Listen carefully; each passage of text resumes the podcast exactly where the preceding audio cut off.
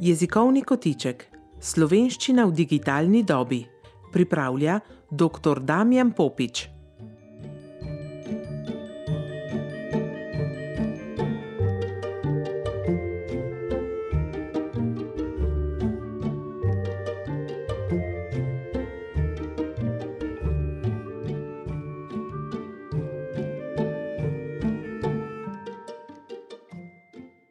Nedavno je bilo predstavljeno novo orodje za samodejno pregledovanje besedil v slovenščini, Loris. Nam lahko predstavite, zakaj pri tem orodju v bistvu gre in kako deluje? Seveda, najlepša hvala za vprašanje in zanimanje. res je, petnajstega februarja smo predstavili novo orodje Loris, ki zdaj že služi svojim uporabnikom. Gre pa za orodje, ki je nekoliko drugačno. Drugačno je v tem vidiku, da združuje veliko število različnih virov.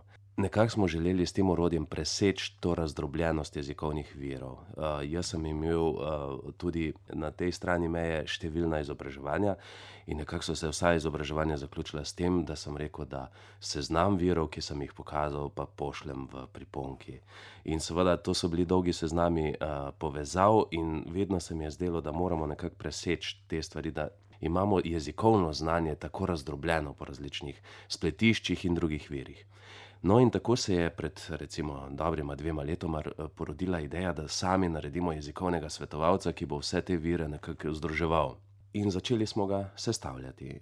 ne da bi sami najbolj vedeli, kaj, v kaj bo to vodilo, in seveda se je nekako pokazala potreba, da ga moramo še dopolnjevati, smo ga polnili, polnili, polnili in povezovali z drugimi infrastrukturnimi centri, tako da je zdaj kar veliko zna. In naš namen pa je, seveda, da bo v prihodnosti izdal še bistveno, bistveno več. V osnovi je Loris namenjen govorcem slovenščine na, območju stika med slovenščino in italijanščino. Se pravi, naučen je, da prepoznava jezikovne elemente, ki nastanejo zaradi stika med dvema jezikoma. To pomeni, da italijanščina vpliva na rabo slovenščine in na koncu dobimo en jezikovni element, ki je v slovenščini zaznamovan. Nekateri elementi so recimo povsem uganljivi, če smem tako reči, nekateri so pa recimo za, za tiste, ki živijo na drugi strani meje, povsem nerazumljivi. Kot je recimo lesenka in podobni, jezikovni elementi. No, nekako smo želeli, da bi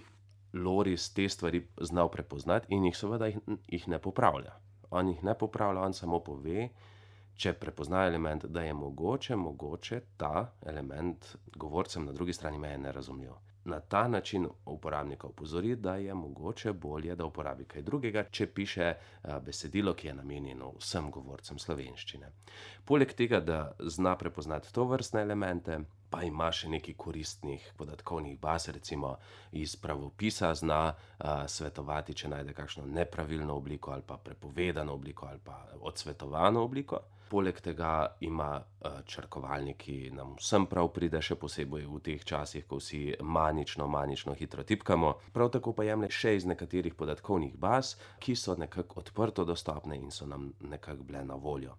Velika stvar pa je seveda, to so podatkovne baze, iz katerih Loris črpa, vsebuje pa tudi dva strojno naučena modela, kar pomeni, da se povezuje s strežniki, ki živijo na infrastrukturi Centra za jezikovne vire in tehnologije v Ljubljani, in s pomočjo tega nam lahko popravi vejice in pa določene sklone, ne, se pravi, v tem vidiku pa Loris ne temelji na podatkovnih bazah, ampak na strojno naučenih modelih, tako da se to besedilo pošlje na strežnik in dobimo informacije o pravilni ali pa nepravilni rabi vejic in pa sklonov. Kolikor je to delo, da mi najdemo vse te zamejske elemente, težavno, verjetno bi lahko rekel mukotrpno, neskončno, ampak vseeno seveda zelo prijetno, ne, in, upam, da tudi koristno, pa je na drugi strani Loris odprt tudi za druge tehnologije in upamo, da ga bomo lahko sčasoma povezali s čim več odprtimi podatkovnimi zbirkami, tako da bo lahko človek v eno okence vpisal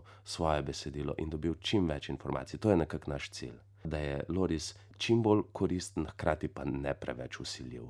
definitivno pa ne pridigarski ali pa na kakršenkoli način neprijeten do uporabnika, ne, se pravi, Loris je tukaj, da pomaga, in kolikor pomaga, smo za to hvaležni.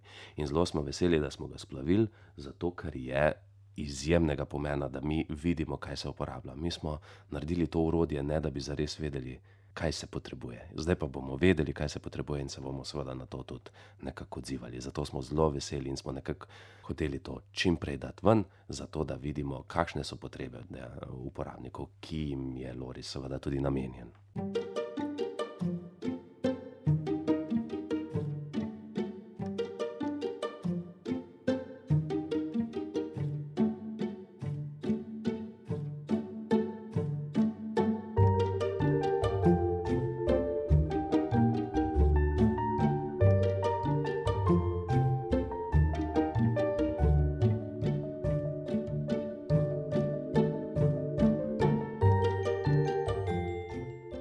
Poslušali ste jezikovni kotiček, ki ga je pripravil dr. Damjan Popič, uredila Majrim Keber.